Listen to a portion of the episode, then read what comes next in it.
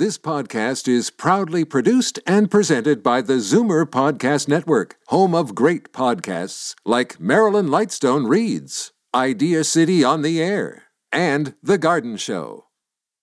You're listening to an exclusive podcast of Fight Back on Zoomer Radio, heard weekdays from noon to one. You're listening to an exclusive podcast of Fight Back on Zoomer Radio, heard weekdays from noon to one.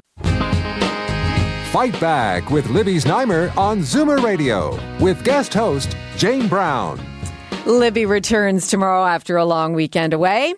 Are you staying at home to look after a loved one? And how are you managing with your finances? This is becoming a bigger and bigger issue for more and more Canadians as we age right across the country. And we want to hear from you on this. 416 360 0740 or toll free 1 866 740 4740. And remember on the radio, you are anonymous.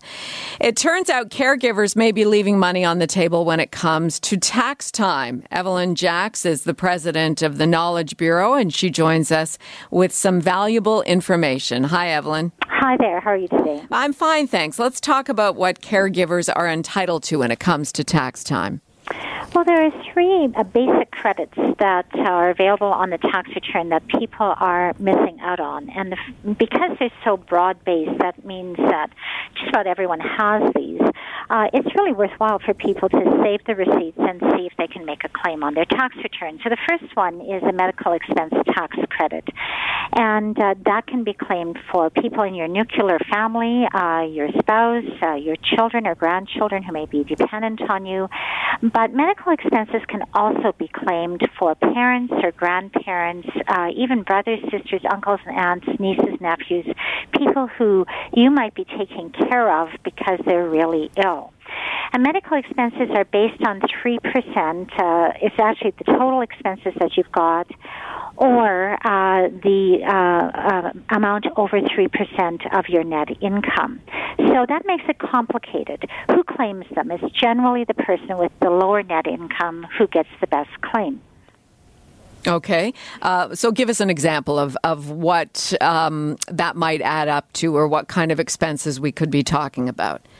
Well, we could be talking about attendant care or nursing home care, things like ambulance fees, mm-hmm. uh, eyeglasses, dental work, hearing aids, and even batteries for hearing aids, uh, service animals, including uh, recently added, we have psychiatric service uh, uh, animals for people with very severe anxiety, payments to medical doctors and chiropractors, and even naturopaths of physiotherapies. So um, there's a very long list mm-hmm. of medical practitioners and expenditures that people have that they're missing out on regularly. And the good news is that we can actually go back and make claims for missed uh, expenditures all the way back 10 years. So if you found that you've missed something significant, it might be worthwhile going back to see if there's some gold in those old tax returns. You mentioned uh, off the top that there were three tax credits. So the medical expenses is one of the three, and there are, there are two others?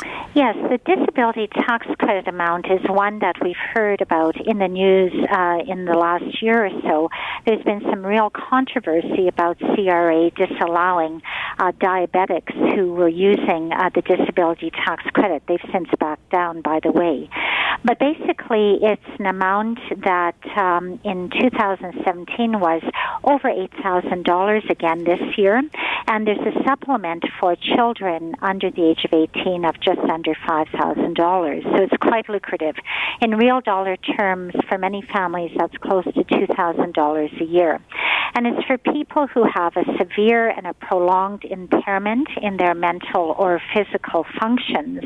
And it's for a condition that's permanent and began at any time during the year. So we find quite often people who um, are cancer patients or who have um, chronic diseases like Alzheimer's disease. Um, perhaps they don't qualify yet, but now that the condition uh, is progressing and becomes severe and prolonged, they may qualify in the future. So going back to your doctor to have a form, uh, it's called a T2201 disability tax credit form completed is a good idea. And by the way, charges for that form will be claimable as a medical expense. Okay, and you can claim this on your tax return if you are a full-time caregiver or even part-time or is it is it related to your personal income? Yeah, so uh, ba- it is basically for the person who is the patient or someone who is taking care of a dependent who can be uh, a child or a dependent adult, or it can also be a spouse. So it's actually not related to your income, other than you have to have taxes payable in order to claim right. any benefits from the disability tax credit. Right, I understand. And if I'm not asking a question of Evelyn and you're a caregiver and you have a specific question about your tax return, please give us a call 416 360 0740 or toll free 1 866 740 4740. Evelyn Jacks at the Knowledge Bureau and the third tax credit you referenced. Well, it uh, is a tax credit that was given a new name in 2017, so that's the tax return that you just got finished filing this spring. It's called the Canada Caregiver Credit, and it was a combo of three old credits. They were the Family Caregiver Tax Credit, the Caregiver Tax Credit, and the credit for infirm adults. Now, basically, um, you get two types of credits. There's what I call a mini tax credit of $2,150 for a minor child or someone for whom you're claiming a spousal amount. Um, the term can also be to someone who is an equivalent to spouse claim on your tax return. And then there's a larger amount of 6883, and that was if you were claiming um, someone who is over the age of 18, or there was a supplemental calculation for supporting uh, an infirm spouse. These caregiver tax credits used to require that you lived with the dependent no longer. And um, okay. what you really have to know is the difference between someone who's infirm and someone who's disabled in order to claim them. Okay. Uh, we have a question for you, Evelyn. Let's go to Adele in Vaughan. Adele, go ahead. You're on Zoomer Radio. Oh, thank you very much for taking my call. Um, I uh, am a caregiver of uh, my son, who is 41 years old, uh, confined to a wheelchair. He was born with cerebral palsy. Um, I was working uh, about 20 years ago until I had to quit my job and stay home because, on top of his disability, he came down with kidney failure. But um, every time we did go out and do our taxes, I, I, we, I never did think that there was ever some sort of compensation that I would be able to get. I myself am suffering with uh, arthritis and various ailments. Um, would I be an eligible uh, person to go ahead and apply for this tax credit? Certainly, your son sounds like he would qualify for the disability tax credit. The way to know for sure is to take Form T2201, the Disability Tax Credit Certificate, which you can download from CRA's website. Take it to your doctor and have your doctor or now a nurse practitioner can also sign the form for you. CRA will take a look at that and then they'll also send it through their own medical tribunal to determine whether or not you're going to be eligible. So I would definitely do that. Okay, oh, Adele. Well, thank you. Thank you very much. Oh, you're thank welcome. You for your help. Thank yeah. you so much for calling in. Thank you. Bye bye. And how should you, Evelyn, uh, make sure you're using um, the right type of service, uh, some somebody who can help you with your taxes, so you know you're taking full advantage of what's offered?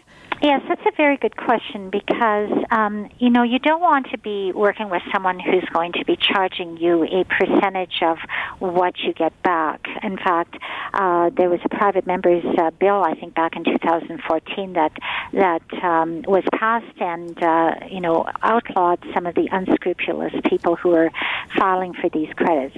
You want to go to uh, uh, a uh, tax specialist, someone who's well versed in the matter and who can take a look at the combination of these three um, different tax credits. Because, as I mentioned, for some you look at the combined income of husband and wife. Uh, for others, you look at uh, whether or not you've got a progressive um, disease, and certainly you want someone who can represent you in case uh, the government comes back and audits you. The last thing you're looking for is someone who has the wherewithal to go back in that statute of limitations period of 10 years to recover these lucrative credits if you've missed them. In the case of the disability tax credit, if you miss them for 10 years, it could be a five figure amount that comes back to you. Evelyn, uh, very informative discussion. Thank you. My pleasure. Evelyn Jacks is the president of the Knowledge Bureau. You're listening to an exclusive podcast of Fight Back on Zoomer Radio, heard weekdays from noon to one. You're listening to an exclusive podcast of Fight Back on Zoomer Radio, heard weekdays from noon to one. You're listening to an exclusive podcast of Fight Back on Zoomer Radio, heard weekdays from noon to one. You're listening to an exclusive podcast of Fight Back on Zoomer Radio Heard weekdays from noon to one. This podcast is proudly produced and presented by the Zoomer Podcast Network, home of great podcasts like Marilyn Lightstone Reads, Idea City on the Air, and The Garden Show.